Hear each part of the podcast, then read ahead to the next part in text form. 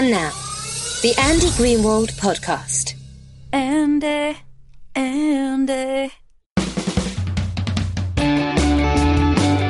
Welcome to the Grantland Network. My name is Andy Greenwald. Very exciting day here in the New York studio because I am joined by the creator and showrunner of what was unquestionably the best show of summer twenty fifteen, Mister Robot, Sam Esmail. Hello, friend. Hello. How are you, Thank Andy? you very well. Thanks for joining me from L A. I really appreciate it. Thanks for having uh, me. I wish I was there in New York. Well, soon you will be for production of season two, that which is, is very true. exciting. That's true. Um, we're here to talk about the season finale of Mister Robot, which uh, will air Wednesday night, September second. And we're going to talk about the finale in detail. We're going to talk about the season as a whole. But I thought it best to discuss uh, something that actually happened last week. Um, one week ago, the same time, same day, I was sitting here hoping to talk to you when news broke that U S A had decided to delay the broadcast of the finale out of respect to those affected by the horrible tragedy in Virginia. I was hoping you could talk me through that decision-making process. Did you make that decision? When did you find out about it, et cetera? Um, I didn't make the decision, although uh, I completely supported it. Um, but, yeah, when I heard the news that morning, um, you know, I, I, I personally, um, you know, I, it was obviously very tragic. It kind of, uh, uh, I don't know, it, it definitely uh, affected me and definitely made me think about the scene in question, which, you know, it did have Uh, some similarities, but um, you know, it's too close and too close to it that I felt airing it um, or showing it would would be insensitive. Um, and you know, we talk. I talked to the network. I talked to the president. Um, we tried to figure out a solution, and um, I think and they made the decision, and rightfully so. I totally supported the decision to postpone it. And just so we're clear, were any edits actually made to the version that I saw the night before the, the terrible tragedy and the the version that aired last night on U S A? No, I mean, you know, ultimately we we obviously wanted to pay respects to the to the uh, families and, and and the victims, um, and we didn't, uh, and so in airing, so in postponing it, we you know we sort of addressed that, but we also wanted to still respect the material and sort of keep it uh, the way we initially intended. Yeah, that was my feeling about it. I, I completely understood the decision to delay, but I think that an equal partner in that decision, to my mind, was the ability to respect the show and the art that you guys made to give right. it some breathing room. Because although, as you said, the scene in question, and this is the, the suicide of the the, um, the Evil Corp executive, right. that's in, in no way spe- it's similar in the details to what happened in Virginia last week, but there would be almost no way for it to be viewed as anything other than responsive if yeah. it aired last week. Yeah, absolutely. I think if anybody were watching it, last week, it, I, uh, it just would it would be too distracting, and um, yeah, so postponing it, I just thought it's probably the best best way to handle it. Leaving the, the, the details of that terrible tragedy behind for a moment, I did want to ask you about this uncanny ability that you've demonstrated to sort of hack into the zeitgeist here. This has happened on numerous occasions in the very short life of the show. Yeah, and and I, you know, a lot of uh, a lot of people always uh, uh, say that kind of as a compliment, um, and it's it, I always take it with mixed feelings. Um, you know, when we when we got picked up, our, our, our on the same day the Sony hack happened, and um, I don't know, these weird uh, correlations with these r- negative events is not something that uh, I feel great about. It's a, it's a little off-putting, to say the least.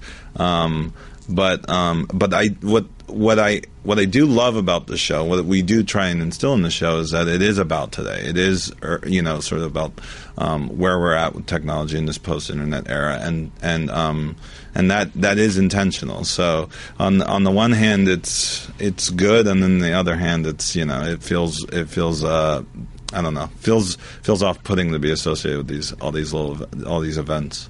Absolutely, although I have to say, even before the, the events last week, it was just uncanny watching the finale, because you, you managed to, whether it was good timing or, or something, you got the Ashley Madison yeah. hack mentioned there on the week that it, you know the, the details actually started to emerge, and the episode is overrun with images of, of global financial yeah. chaos, yeah. and that's kind of been happening too. Yeah, I know. I mean, wow, especially last week, because I think the Dow had crashed on Monday or or, the, or maybe the, the previous Friday. It, it's it's strange, um, and again, maybe it is because we write so close to the line of what's going on right now, what, what's current right, right now, um, which is which is what we want. Um, But um, but yeah, it's.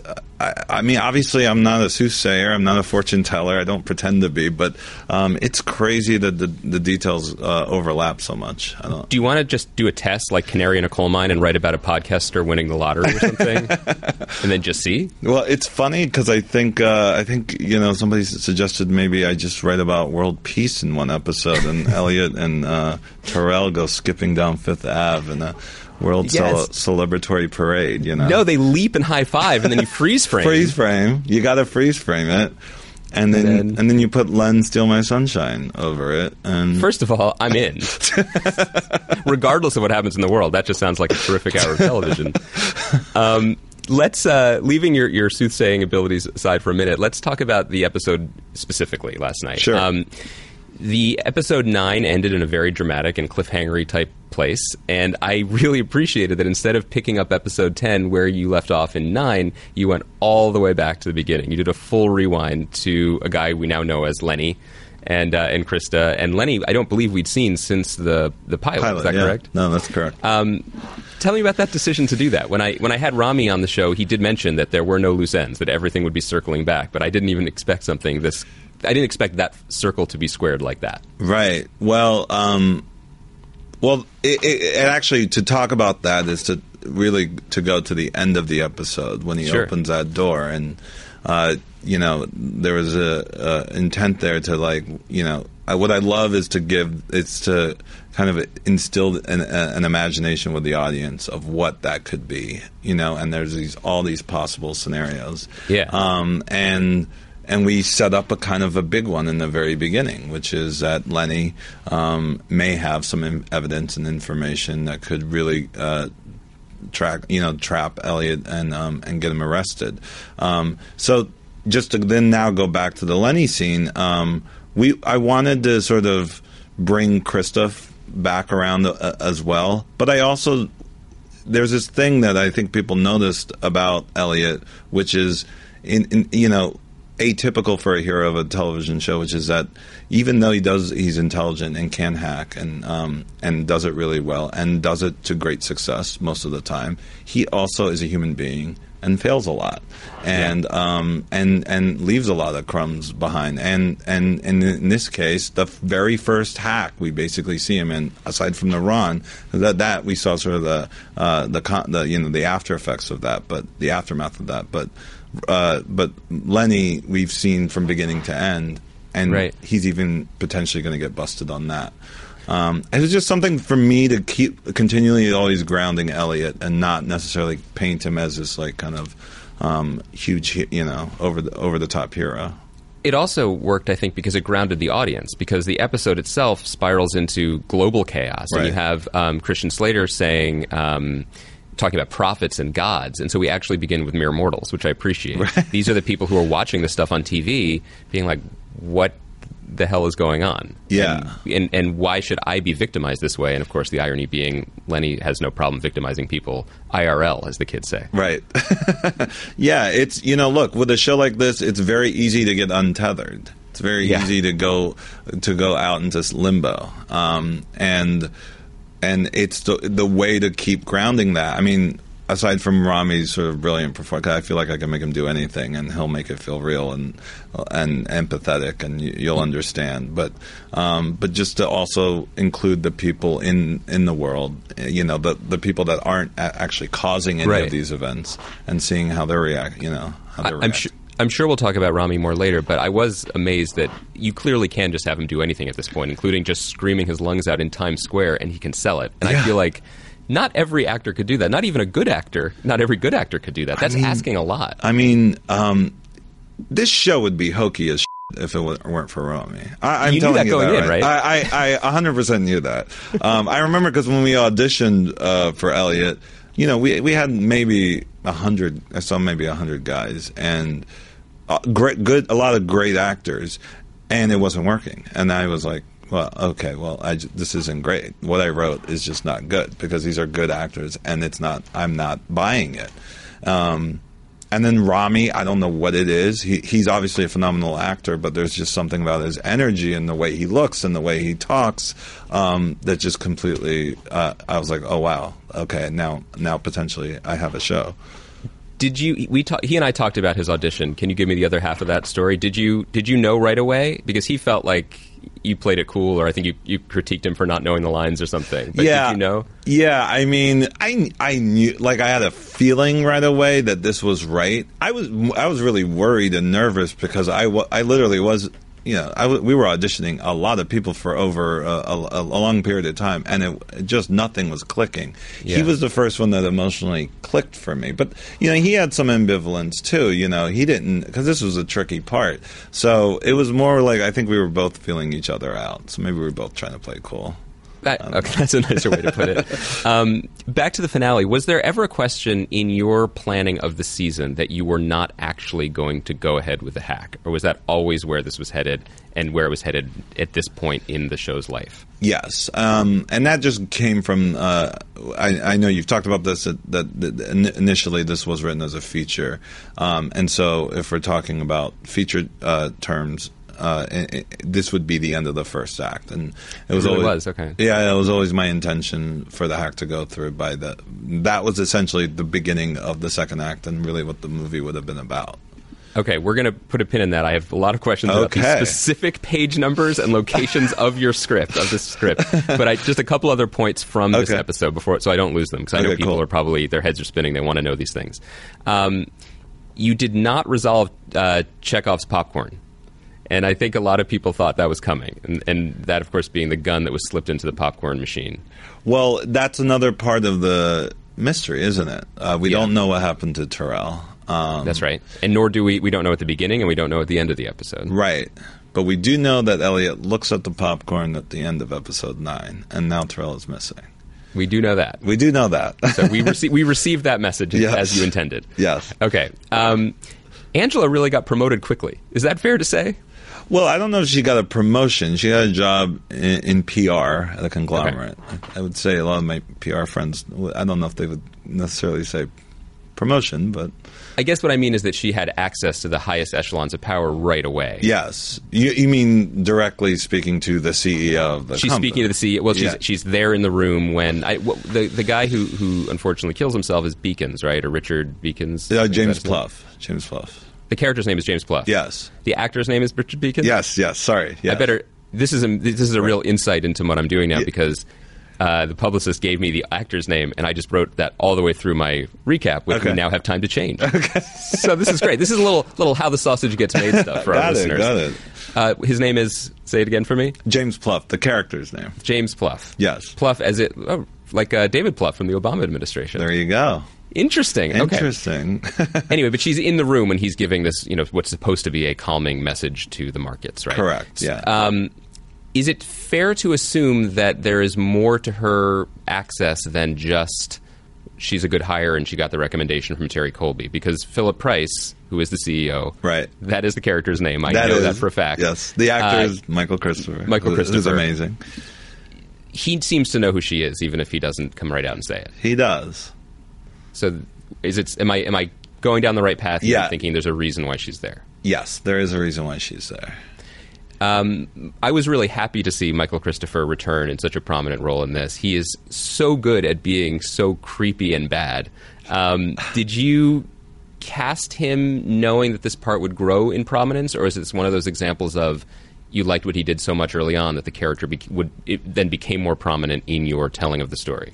No, no. Uh, I knew he was going to grow in prominence, um, and that was that was always the intent. And he he's one of those guys I've been always a huge fan of, and knowing knowing where the character. In fact, when I cast him initially, he was in um, episode three, right? And he, you know, he didn't know when he was going to come back. He he doesn't really come back until episode um, nine. Until he fires, yeah, yeah, fires Tyrell. Um, so when he got that scene, he like.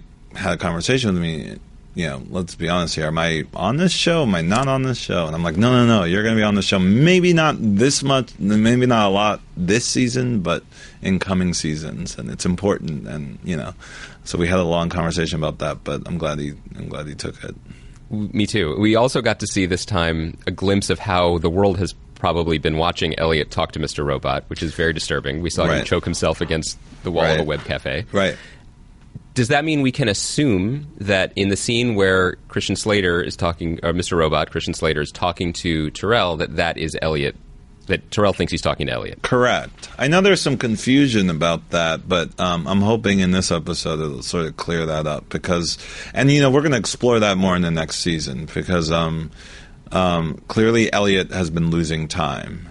And yes. and making decisions that he's sort of unconscious of, um, and and and we kind of see that in the in the last episode where basically his alter ego or this fractured personality he's created um, is making those decisions for him and, and takes over. And, and so takes everything over, yeah. we've seen him do that's active, as opposed to being passive secretly, like behind him in a car. Every time he's active, bumping into someone, for example, that's Elliot doing. That's it. Elliot. And if you look at that scene. Um, we're, we were very careful if you watch that scene. I think people on Reddit actually pointed it out.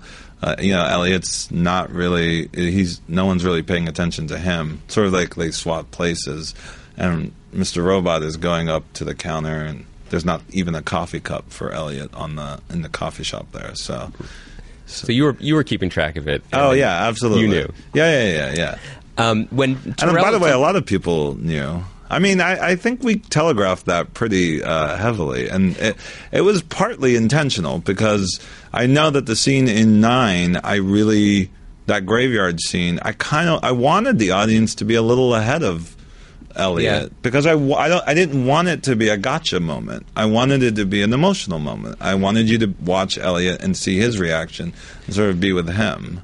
Um, I, I love the way you say that because that's actually how it felt because since we we knew, even if we didn't know, right. when he arrives at the grave and he starts to sit down, it's a tragedy. It's a tragic moment because this figure who we now know of his, his emotional importance to Elliot isn't real. I mean, right. that's a real that's a real loss to the audience as well. Yeah. So when we when I say we, I'm talking about, um, you know, uh, Chris Ryan and uh, on the Hollywood Pro- Perspectives podcast with me and many other commentators and literally all of Reddit when we were saying back in episode three or four, God, this is a little Fight Clubby, like they've never they're not looking at each other, he's always in the background. You're okay with that? You knew uh, that so, we'd be saying that right away. Oh yeah. In fact, I gotta also say the the Darlene twist I thought people were gonna get too. I mean, you know, it's weird. We were not obsessively hiding it. So even when, and I remember episode two, people were kind of annoyed by her. Why is she breaking in? Why? There's something familiar about this relationship. And, yes. And I was like, okay, well, they're going to eventually figure it out. Um, at least figure out that they knew each other. Um, but no, no, no, no. That one people were, sh- were definitely shocked by. That was a shocking one because of, I think, the way you played it, but also... I, what I liked about it, and the reason why I think I was misdirected, is because when she shows up in his apartment and takes a shower and is very flagrant, you know, of herself around him, I'm like, oh, she's a manic pixie dream girl. Right. You know what I mean? Like, she's just, she's that magical hacker girl who's just free with herself and falls in love with everybody. Right. And, you know, I was fine with it because I liked the performance and right. I liked the show. But this you, turns it on its head, and all of a sudden, her entire attitude and her whole character is deepened and enriched and, like, and right. enriched and... You know, it's when she looks at Elliot now, it's not exasperation, it's sadness. Right. It's it's interesting because I think f- for a good twist to work, you kind of have to tell the audience. I mean, I remember when I was watching The Sixth Sense, I remember hearing this story about The Sixth Sense when uh, the famous line, you know, I see dead people. Yeah. Uh, I think the producers really wanted to cut that. Because they thought the audience would get the twist. If you, oh, oh my God, he's looking at Bruce. We see, you remember the opening of that movie. You know, okay, you're going to start putting it together. But, yeah. but you know, most I, I don't, I, I didn't know. Most people I knew, I knew didn't know that twist, and it still worked. But I think it works because they did tell us. They they gave us the clues. The clues were right there in front of us the whole time. They didn't try and hide it. I think the more. The more writers or filmmakers try and hide, they're obsessively hiding something, and then the twist comes, and it comes totally out of left field. It just, you know, it feels a little cheap. Yeah, you want it to be a discovery that you feel was earned. You want exactly. to feel like you were taken along a journey, not taken to a magic show that you didn't sign up for. Exactly. exactly. Um, so then I can extrapolate that a lot of the clues that I've referred to and many, many others have referred to throughout the season were very much intentional, like the, the Planetary video game. Yes. Well, you know what's interesting about that, um, and I know I, I saw that I heard that you caught the reference, um, but I thought maybe that was a little obvious, and so we actually uh, we were actually ke- kept thinking, oh, okay, well, how do we make it less obvious? And we just put a little intergalactic on top of it. So then, so now we I got like a that. dual Beastie Boys reference too. Oh, that's good. Um, but for those who don't know, Planetary is a comic, a comic book. book yeah, uh, Warren Ellis wrote it. It's a fantastic comic book. It's a great book, comic book. One, I, I, I'm going to spoil it. Sorry. The, the the main twist of that is that a character who is brought into an organization has amnesia and is revealed to be the actual founder of the organization. Right. Uh, which, you know, that kind of happened. That kind of happens. Yeah. Um, the other one that people, this one, this one I actually didn't have any any time for when people were like, "Whoa, bro, he used Where's My Mind? Like, do you think he knows?" And I was like, I'm pretty sure he knows yeah. he's playing with Fight Club there. I, I was really surprised at the amount of, uh, there was some hostile, like, wait a minute, you're not, you're, it's so sacrilege, you're totally ri- ripping off Fight, and I'm just like, okay, but I'm I'm clearly honest, I'm open about, I'm not, I'm not, I'm yeah. not, I'm not trying to slip Where's My Mind by you and say, oh, you know, this is, oh, of course this isn't Fight. Like, obviously that that was our nod, that was our sort of acknowledgement that yes, yes, we were inspired by Fight Club. Yeah, you're, and we, you're, and then we make no apologies about that. Fight Club's a great movie. You're putting your cards on the table. Absolutely. Um, let's go to the uh, the post-credit scene. Yes. First of all, just the decision to do a post-credit scene, which is pretty cool. It's very uh, cinematic. Yeah. Uh, it's not done as much on T V these days. So did you init- Did you just tell the network you want to do that? Um, well, it, it all kind of came, you know, a lot of these things come up organically. It's not like I, I sit and think, oh, what, what can we do differently in this episode? But um, what happened was, I wanted to end the season on that coda. Like, you know, we had just seen F Society bring down Evil Corp. The plan went through. I didn't want it to just be like, I didn't want the audience to feel like, okay, well, they accomplished the goal. They took down the bad guys. That's it. It's done. It's yeah. done. Um, I knew that there was this moment that I wanted to show that actually, no, there are layers above all of this. So we don't even, we're not even aware of that. We're not, we haven't been privy to. And, um, and so I really wanted to end the season on that scene, but I felt it strange to not end it on Elliot. I mean, he's our emotional journey, he's our heartbeat. So I didn't know how to reconcile that, because I also didn't think that scene belonged anywhere before mm-hmm. the you know the ending of the episode. And then and then I realized, wait a minute, what I'm describing is a coda. That's that's what that scene is. It's a coda. Um, and so that and then it felt naturally. Then I was like, let's just put it at the end of the credits. And I wrote it that way. And I remember the network reading the script. You know, they, they came back to me and they're like, you know, we don't really want, you know, to end the season not on Elliot. And I was like, well, wait a minute, guys. It's it's actually coming. You know, I wrote in the script post credits, yeah. and they must have not seen that, or they've never done that before. They've never mm-hmm. heard it. They were like, oh, oh, and then I could hear like the kind of wheels turning, and they were like, oh, that's awesome. Yeah, let's totally do that. It, they've clearly, despite you mentioning them in your script early on, the season early on, they've clearly never seen a Marvel Comics movie. It was totally new to them. No, no, no. I just think in reading this, I yeah, I, I just think they didn't see that I had read. Anyway, yeah. They, so I, I, in general, I am a huge fan of debaucherous mansions where rich people gather. I'm so psyched that there's one here. I really am. I, I want, my goal one day is to be able to enter one, either probably as some sort of serving lad, but I feel like I want them to exist. I love that we're in one. Um, B D. Wong is back as uh, as White Rose. Um, considering he already made one of the great cameos of recent T V history, um, can we safely assume that that was not just a one-off cameo, that this I, suggests future involvement in I the mean, show? I mean, look, I would be stupid. B D. Wong is an amazing actor. I would be stupid yes. not to use him again. Um, I'll just leave it at that. Decisions and contracts and promises and all those things are things you probably cannot talk about on this I, moment. I cannot, no. But you would love to have him back. I would, I would, yes, I would be stupid not to have him back, yeah. From a creative perspective, again, without spoiling anything, because I don't want to be spoiled, how would you characterize the relationship that we see between White Rose and Philip Price at the debaucherous rich person's mansion? um, how would I characterize our relationship? That's a good question. Um... I think, uh, hmm, a little bit. You know what? I think uh, here's a way I would say it that um, might send send people into theorizing or not. But I would characterize it as a as a as a business relationship. Interesting. Okay. Um, what is the question that you would like the show's many fans to be asking during the hiatus? Like, obviously you've left them with questions that are obvious ones, like who's knocking on the door, um, questions like the one I just asked you. But even if it's a more theoretical, big picture, general question, like we've seen this season, the story, there's a lot of story to go. What what scraps can you give us for the few months, the lonely months ahead? Here's what I'll say. I, I, I think I want people to want to know who Elliot is, um, to want to know his backstory, his past, his family, his mom, you know, his relationship with Darlene before he, you know, before this break happened. Um, how F Society got to, I guess there's like a million questions, but there's also, there's like a weird little, um, personal, it's like uh, mythology seems weird because we're talking about a human, we're talking about a person's life, but that's really what it is. It's, we don't really know much about Elliot's past or his, um, or uh, sort of what ha- you know. We kind of know, you know, his fa- about his father's death and um and, and, and sort of the, the tension around that, but we don't know much since then. You know, we don't know why he started seeing Krista in the first place, and so, so I guess knowing, wanting to know more about Elliot, I, I think, is the big question that people should should have well, going into I, the next season. I think, and I, I wrote this in the in my recap of the of the of the episode, but not it, it, for me, the greatest trick that you pulled this season wasn't the big reveal of of Mister Robot. It was basically Trojan horsing a very specific broken family drama into a show that was also about much larger global things.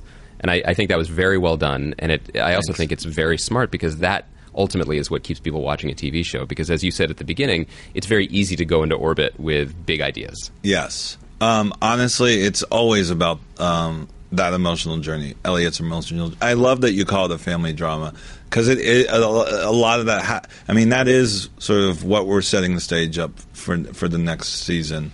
It's weird because I couldn't talk about what the show is about the whole season, because right. again, in feature filmmaking terms, you know, and I know we're going to get to that, but this is what the show's about. What we're about to get to next season, and it's really that uh, Elliot and his, his sort of how he came to be, how he came to have this break.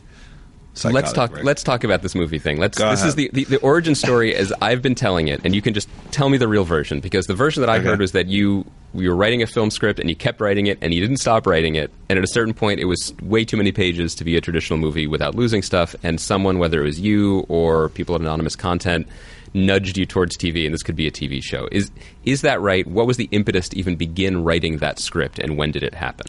Well, I always wanted to write a sh- uh, you know a movie about. Uh, uh, hackers, um, and and I had just done my first feature, and I wanted something to follow. To Which follow. we should do as a plug for. It's called Comet. Comet. It's on, it's on Netflix, Netflix now. Absolutely. I really recommend it. Thank you. Um, and I wanted to write another feature to kind of follow that up and, and direct. And um, and you know, I was frustrated that hackers were. I mean, I gotta just say, terribly portrayed in and everything. I, I, I, I really, I was so frustrated because I didn't understand why. It felt so simple to me, and um, and I'm not trying to be arrogant about it, but it's just like, do actually portray what actually happens. Well, let me stop you there, because I feel like from a layman's perspective or a Luddite's perspective, what they actually do is so obscure, because it seems like, right. and I'm sure this is the, especially, I don't want to cast myself in the fifty-year-old Hollywood executive role, but I'll take it. um, people, what's interesting about people uh, typing on their computers? Like, where is the drama in people who are hammering on keyboards? Well, and I'll tell day? you, it's it's the people. Um, and it, and right. that's always the case. It's not it's not something new about computers and and action films and whatever superhero film. You can make it about the set pieces as much as you want, but if we, we don't care, I mean, this is like, I'm not saying anything new. If you don't care about the person going into that battle, then the, the set pieces are going to feel meaningless. Um, and it's just the same thing with uh, people typing on keyboards. Like um, we, we care about that person. We're going to. I know no one no one. I barely understand the server farm scene in the pilot, but you understand it because you feel you, you understand it emotionally because you're with Elliot, and you sort of see the highs and lows of it through Elliot. If, if you reduce technical jargon to um, its base, which is he wants something, can he get the thing?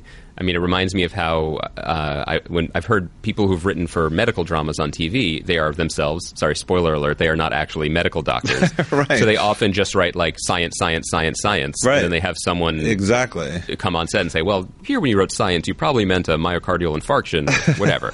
but but but it's people wanting things is the base of all drama. Absolutely. And then, by the way, like it goes for medical dramas and um, and uh, lawyer procedurals. It, you know, I don't understand any of that. And I know I don't think most people do, but they right. still they still follow it. They still understand. They still get the stakes of it.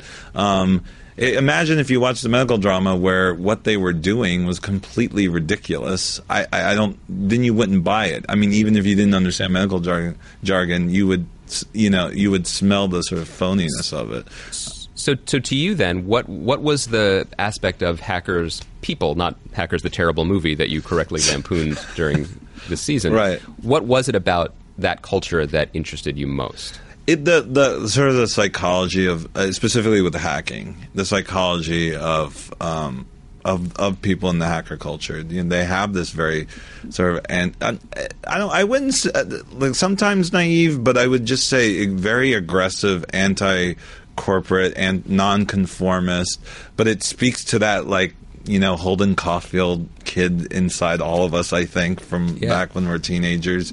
Um, but they, all, but but in addition to that, they they, they are shy around people. They uh, they do have social anxiety. And I, you know, look, I'm not. I don't want to generalize because this is the people that I grew up with, the the hackers and the and the people just in tech in general that I grew up with. And I just thought those people were interesting. Um, I remember seeing a documentary of, on the Pirate Bay guys, and uh, it's a great documentary. It's called A F K. Um, it's actually called T P B, the Pirate Bay A F K. And um, those guys, uh, again, just fascinating people. And that's, you know, the, the, you know, using those sort of personalities and, and, and building characters out of that and and, and and using technology. And by the way, there is a lot of power that they have. Um, um, and they're not all powerful, which is, again, something I think uh, a lot of movies and television shows get wrong about hacking, um, and that's sort of where it, it gets into sort of the ridiculous zone. But um, they do have a lot of power, and to just show that authentically and re- represent that authentically, I thought would be fascinating and obviously um, of our time. Um, but so, uh, so just going, this is, we went way off tangent, but like, um, so just going back to uh, what, so writing the feature right. and. Um, I started because I had, but this has been bubbling up for maybe fifteen years that I wanted to write this. So I just started. I mean, I wrote a shitload, and I knew. Look, knowing that that was my thirty minute mark was, you know how in The Matrix. Okay, so what is The Matrix, right? That was the big question that they mm-hmm. asked you, and that was. But what, what I remember, what, what I thought was cool about that was you got that answer thirty minutes into the movie, and then the movie was about that answer, and then right. they kind of got into that world. So it was like, okay, well, here's this character. Who is Mister Robot? Who is this guy that's drawing him in? And then you find out thirty minutes in, oh, that's him, and he's his personality started to fracture. And then I wanted to make the movie about that. Well, what what what? What would you do, or what would Elliot do once he starts becoming real? You know, once he starts realizing this disorder, this you know, pretty um, extreme disorder that he has. Um, and then I, I wanted the story to be about that. So, did that actually happen on page thirty of the screenplay, or did that happen on page seven hundred of the screenplay? No, I never like, got to. Work? No, I got to. I, I, I'll tell you, I got to. I got to about ninety. I'd say like in the eighties, but high eighties, like close to ninety. And I was like, wow, I'm not even close to that, and I'm not making that the ending twist of the like I had so like I wanted that story the story to be about this sort of internal conflict with Elliot, and um and I think I started writing Darlene on, around page ninety because I Darlene was kind of in in the beginning a little bit uh you know, which is basically in the pilot where she had like maybe one scene or two scenes. But then I started writing that scene in the in in the where she breaks into his apartment, yeah. and then I'm like, and that's when I kind of came up with the idea about her being his sister. And that's when I was like, okay, this can't be a feat because now that's a whole other thing. And then, and then Tyrell, and then uh, the characters just sort of like made it go longer and longer. And so, uh, I, it wasn't Anonymous, although Anonymous had, had just done True Detective, and they were like do T Vs. That, and your are they your management? Is that the relationship yeah, with them? Yeah, okay. But they also produce. Uh, yeah. they produce the show and they produced my movie. Um, so yeah, Golan was just you know he was very high on television, um, and True Detective. Um, Uh, you know, came out and it was to- totally exciting and interesting. So I that's so I decided to kind of shift gears and turn it into a show. When you think about the story you had for the movie, then um, versus what we've seen, what is? Can you give me a sense of the percentage? So how much? How many seasons of story did you think that you had, just in terms of the research that you had done for the movie versus what you had intended to say? Well, I didn't think I had that much. I thought maybe a miniseries, but I I wound up because I wound up writing maybe three episodes, um, and then I was like, wow, I'm still not even at the twelve-page mark, and I just realized maybe I'm just being incredibly long-winded, and maybe I should cut all this down. I, I was being incredi- incredibly long-winded, but that that that's without uh, without a doubt. But I do remember feeling like I never want to drag anything out because I do I do think. There's a tendency to, if, especially if a show works, you want to do more episodes and go as long as you can. And that, that is the traditional way that T V works, I, where if I, you find something that's functioning and people are into, then you just you stretch, you stretch as long as you can. So I am, I am, I'm the opposite of that. I am in Clearly. a, I'm in a rush to get to the ending. I'm, I'm totally like I, I, I know what the ending is. Um, it's still the ending from the feature that I had in mind because I think it's cool and I think it works and I think it, it's going to complete Elliot's journey and we're building towards that. And I never want to drag that out. But I have to say, so this is something that's fascinated me about the the, the, the the series. Traditionally, having something locked in as an endgame is problematic for serialized long-form television storytelling. Because one of the, you know, and I'm sure you've experienced this in production, one of the joys of T V is that you can change and you can write to an actor and you can bring in characters and take them out and ad- make, adjust on the fly. And I found that, you know, when I talk to traditional, like, have been doing it for decades-long uh, careers, T V people, they're like, the worst thing you can do is lock in the ending. However, we're moving to a different era in T V with more finite storytelling and more auteurist t- storytelling. That isn't even a question. Those were two statements. But I think within those two statements, you can divine where I'm going because yeah. I'm curious about your flexibility versus your, your commitment to the ending that you already have in mind. Well, I, there's definitely a lot of flexibility along the way. Um The the the where I get rigid, I guess, if you want to uh, if you want to say that, is that I never want to deviate from Elliot's journey, um, and I never want to deviate from building towards that ending. I think that's what the, that's what gives the show focus. I mean, we talked about going out into space and not and being untethered. That's the you know for me, it's keeping it on track is what. I mean, if we, if we, because I mean, we could do a million and one things. We could do a million and one reveals and twists every season. But I think that's when that's when the show starts to get ridiculous. Um, so for me, it's it's the fo- it's the end game is what's keeping us on track and keeping us focused. And I don't know. I know. I ge- I keep getting told that that's the wrong way to do this, and I've kind of just said, you know what, this is this is what we're doing, and I guess it's just blind confidence or stupid confidence. I mean, I remember someone asked me yesterday, you know, I, I think the guy who played uh, uh, Fernando Vera, Elliot Villar, is a brilliant actor. I, I don't I don't know if he's done anything before. Um, I had not known him, but when he came in the audition, he was just amazing, and I think he created a really fascinating character with uh, Vera. Um, and and we use him for two episodes and then he's gone. And someone asked me, you know, he's such an amazing character. Well, why didn't you continue to write for him? And I think part of it is also like, I we'll find the next great character. I don't know. Mm-hmm. Like we, we want to stay on track. We want to stay focused. And there's going to be great things along the way, but that doesn't necessarily mean we always need to d- sort of deviate from our path and just kind of run that into the ground. I mean, I don't know why that's a plus either. You know what I mean? Let's, you know, let's stay on track. I think what's so striking is that you break a dozen rules in the pilot alone, you know, and I feel like that was exhilarating in just to see. I mean, voiceover. Voiceover often doesn't really work. Um, setting a show, embedding a show in in the head of a character, in the head of a disturbed character, these are things that just traditionally right. aren't done. And, you know, I wrote about this, like, we were in Tony Soprano's orbit or Walter White's orbit, but we weren't literally in their heads, so that we weren't, you know, so that what we were seeing was entirely subjective and we weren't sure if we could trust it. And yet you pushed ahead and did those things in the pilot, and it's paid off. Right. Uh, and and I, you know, um, I, I, I hate movies and T V shows that give V O a bad name, because I think it's a great tool and it's used to great effect. I mean, my, one of my favorite movies is Clockwork Orange and Taxi Driver, and mm-hmm. uh, I can't Im- and Goodfellas. I can't imagine those movies without V O. Um, and um, I, I, and yeah, that was that was actually one of the big things that I think people pushed back on with the with, with the script, is that there was a ton of V O. But there's something about an intimate relationship you get to have with Elliot that you could not have if you just if you just had scenes with dialogue. You know what I mean? He talks to us. He talks. He literally to, yeah, talks to exactly. Us. And and that there's an engagement there. I mean, mystery I think is is a really good way to engage audiences, because it's it's you can stop when you finish the episode. You can go online. You can figure, or you don't have to go online. You can talk to your friends. You can come up with scenarios of what is that answer? What's what you know? What's behind the curtain? But um.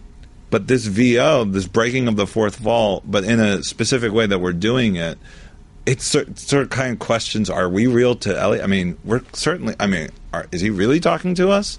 I mean, it's I, it's I, it's crazy. It's a different I, level I, of I'm engagement. Talking to a screen right now. I don't even know if you're real.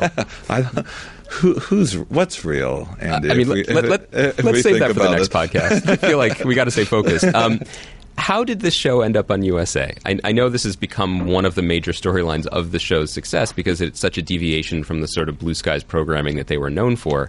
When you and Anonymous took the show, I assume you took more than one meeting. Um, what was it about what U S A offered that made the most sense? And, and how did you even know that they would be at, allow you to have the kind of creative freedom that you seem to have had? Um, well, that well, actually... that kind of answers the question. It was a, that they completely uh, were passionate about the script and wanted to be creatively one hundred percent supportive of it. I mean, I pitched them the whole first season. They knew what I was going to do, which yeah. which is pretty crazy to do, um, because it wasn't something that I think um, a lot of television, let alone U S A, but a lot of television shows uh, were doing. Um, I mean, we were pressing on the gas pedal, and we were just basically not letting go. We weren't we weren't trying to slow down at all, and um, and they never they didn't balk. They loved it. They embraced it, and they wanted to make it. Um, they didn't want to develop. It wasn't like about getting into a development deal and spending two years trying to. Like they, they really liked what um, what I wrote, and they they they embraced the vision of of what I, where I wanted to go in the first season. I also pitched them, you know, a little bit of season two. Um, that to me is what is the reason why we went with U S A. I mean, I, and also I think it, it's great because there there's a, you know. I felt like U S A wanted something like. I mean, that was the yes. other part. It was. Uh, it's knowing that they actually want this. Like they, they need this to, to a certain extent. And I, you know, I think it was just it was just symbiotic. You know, in, in that it reminds me of, you know, the reason why A M C had Mad Men and Breaking Bad would, is because they, they were willing to take a chance. Yeah, uh, any other network could have had those shows, and some of them did. But they weren't in a position where they felt they didn't have anything to lose. They wanted to go in a new direction. They wanted to establish something, and, and and that meant investing in the best material and trusting it, which I think can be hard to do when you're coming at it from a different position, from right. a more established position in a certain field. But I think that's when, real, like, uh, I mean, really amazing stuff can happen. Really amazing work can happen when both sides are in a point where they're like, you know what, let's take a huge risk. Let's yeah. take a huge swing here and see what happens, you know? So now that I have you here, let me ask you the question that I've been asking on the Hollywood Perspectives podcast all year. I felt like either the network gave you zero notes or you gave zero f- which which which is correct? No, they gave notes, and uh, a lot of good notes. Um, uh, I, I definitely did not. Uh, I, I, I definitely uh, uh, res- they really loved the, uh, every script. They honestly, I mean, I think the one script everyone had a little bit of a problem with was the d- dream episode, which I knew. I actually knew the audience that was probably going to be the most polarizing right. episode, um, which is why I told Rami. I think Rami told you this, is that if they if we can get them through the fourth episode, I th- I think we'll be okay, because um, that'll freak a lot of people out and they'll just bail. Uh, you know, people who, who just aren't into any sort of abstract uh, storytelling. But um, uh, but no, they, they they I mean, I'm telling you, they were really supportive. They if they enjoyed it, like they just they you know they were into it. I mean, there were times where there was a temptation, I would say, to end the season on the big on the Mister Robot reveal.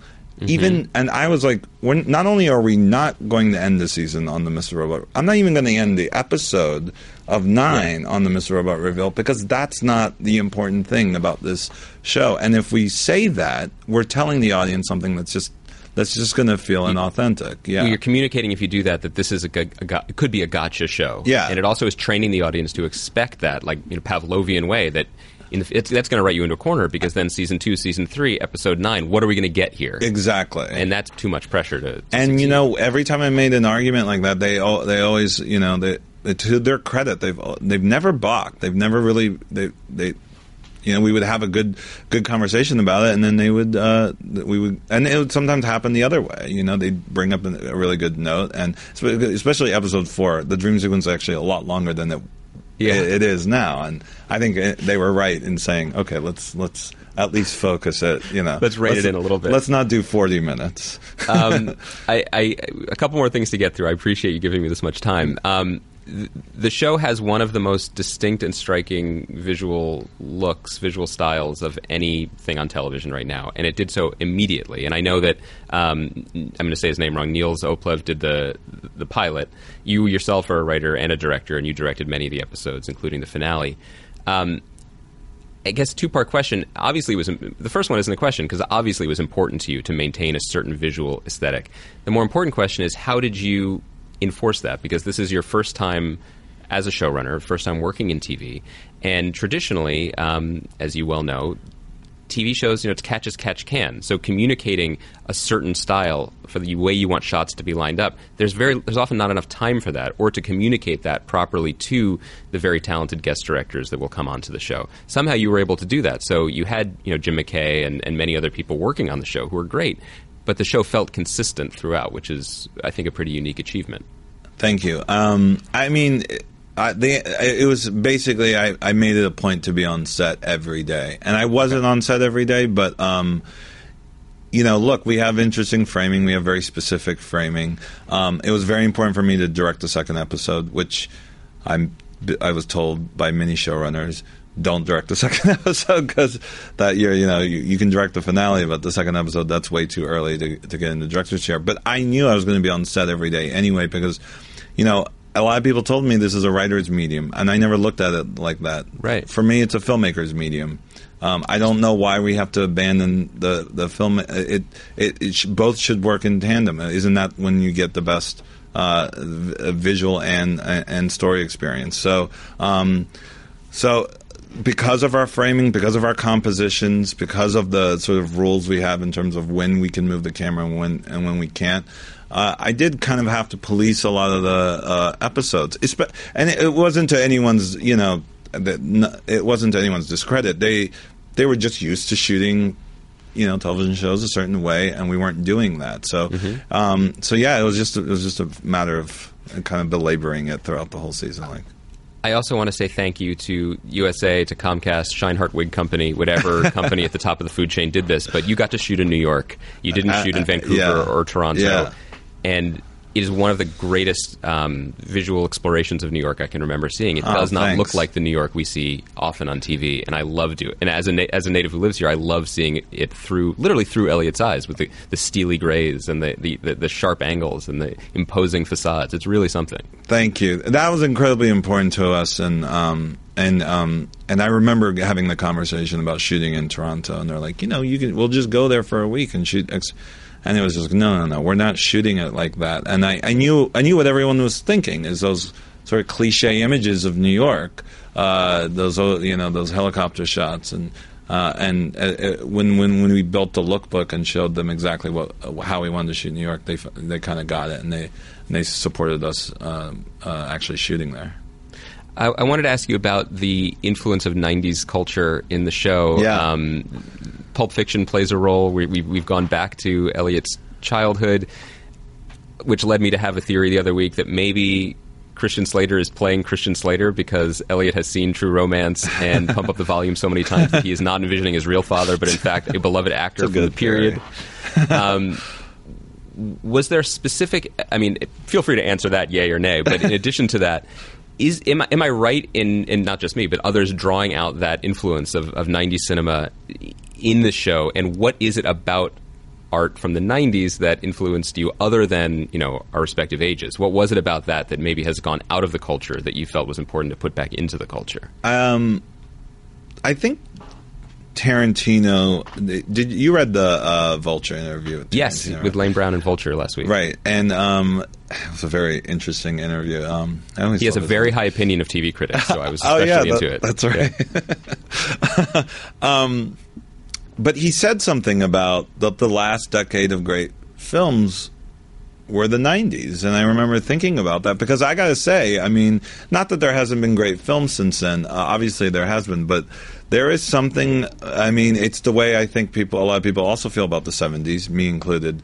Um, there is just something about original, great, classic, uh, inventive, creative filmmaking that came out of the nineties that really inspired me to, to make movies, um, and especially those paranoid thrillers in the late nineties. Usual Suspects, Sixth Sense, Seven, um, The Game, Fight Club. You know, the, the I don't see those type of movies anymore. Um, they were dark and subversive and entertaining, and um, and um, and yeah, that that that was definitely a part of the reason why I wanted. That, that was a huge influence in making this show because, there, there, you know, I saw The Gift the other day. Did you see this movie, The Gift? Is the Sam Raimi movie? Or no, no, the, no, the new the new the new the, Gift the new that everyone's gift. talking about. Yeah. Uh, Chris saw it, uh, Joel Edgerton's movie. Yeah, yeah. I've heard it was great. I've it's not seen really it. It's really good. And you know what, what was weird about the experience was, I remember feeling like, wow, I don't know what's going to happen next. I have no idea where they're going to go next.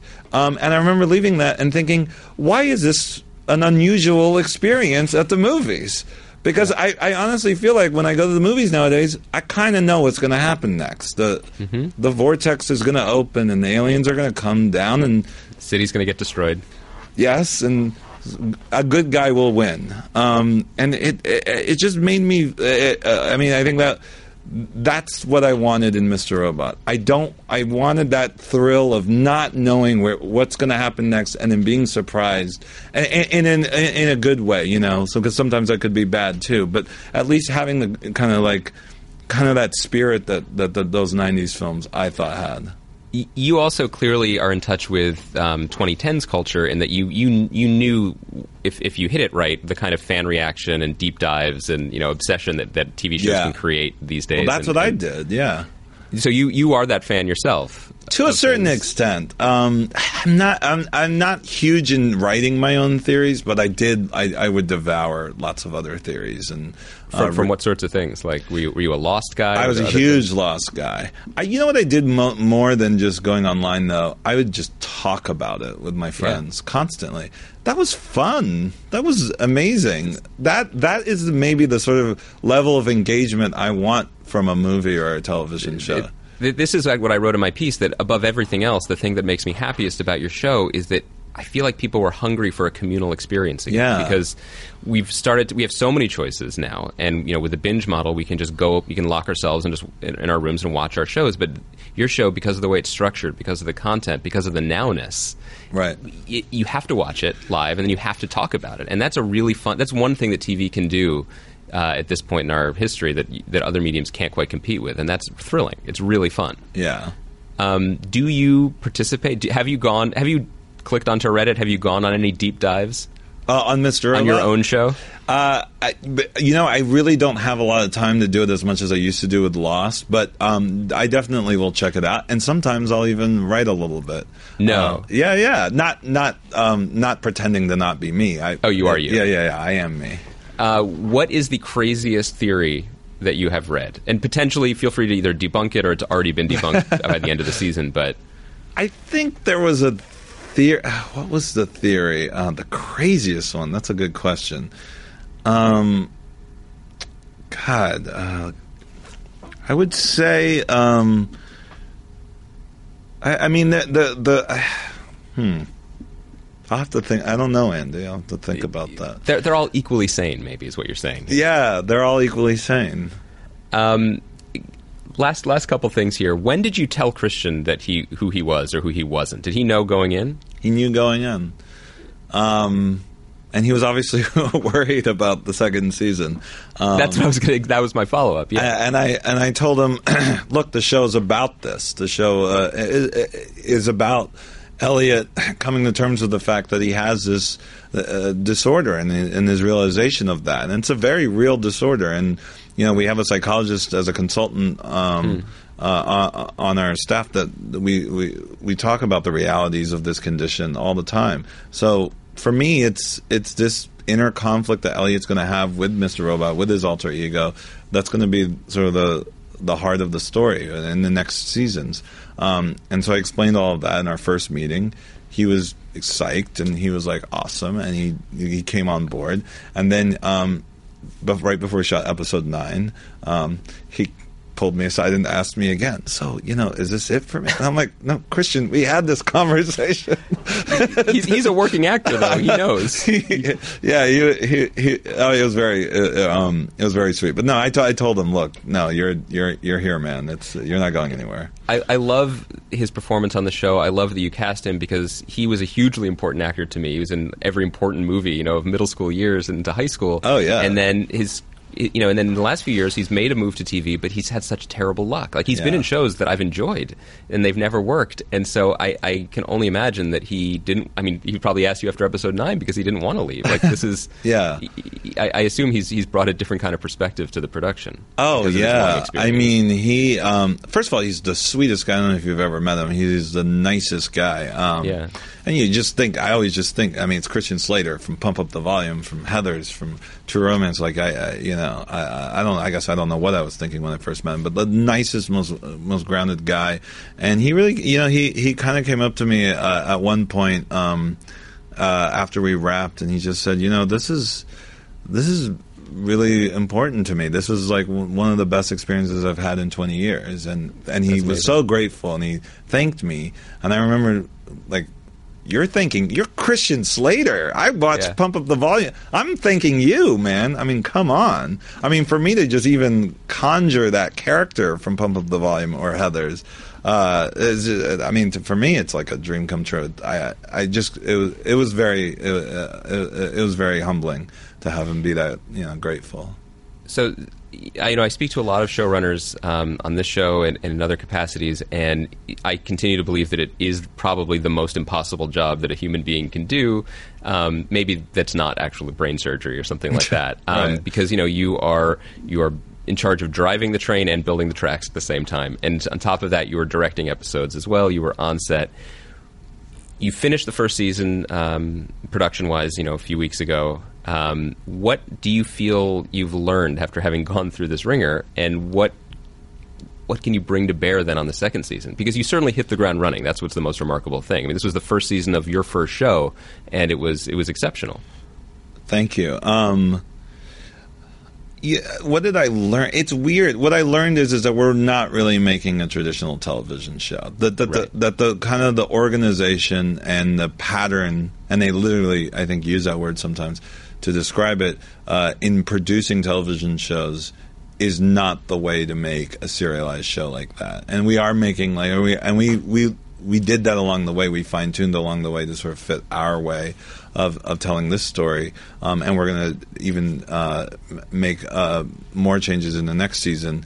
Um, I, and, and but but having done it our way, we still sort of, I still very much learned the way uh, Uh, you know, other television shows got made, and there, you know, it, it's a it's a big it's managerial. Show running is yeah. there's a lot of managerial tasks because um, you're that's doing a very different skill from writing and directing. It's a third skill. Absolutely. I mean, one of the things that I would like to do, and I don't know, you know, again, schedule wise, is to do this more like a film, which is to write, then make the sh- make the show, and yeah. then post it.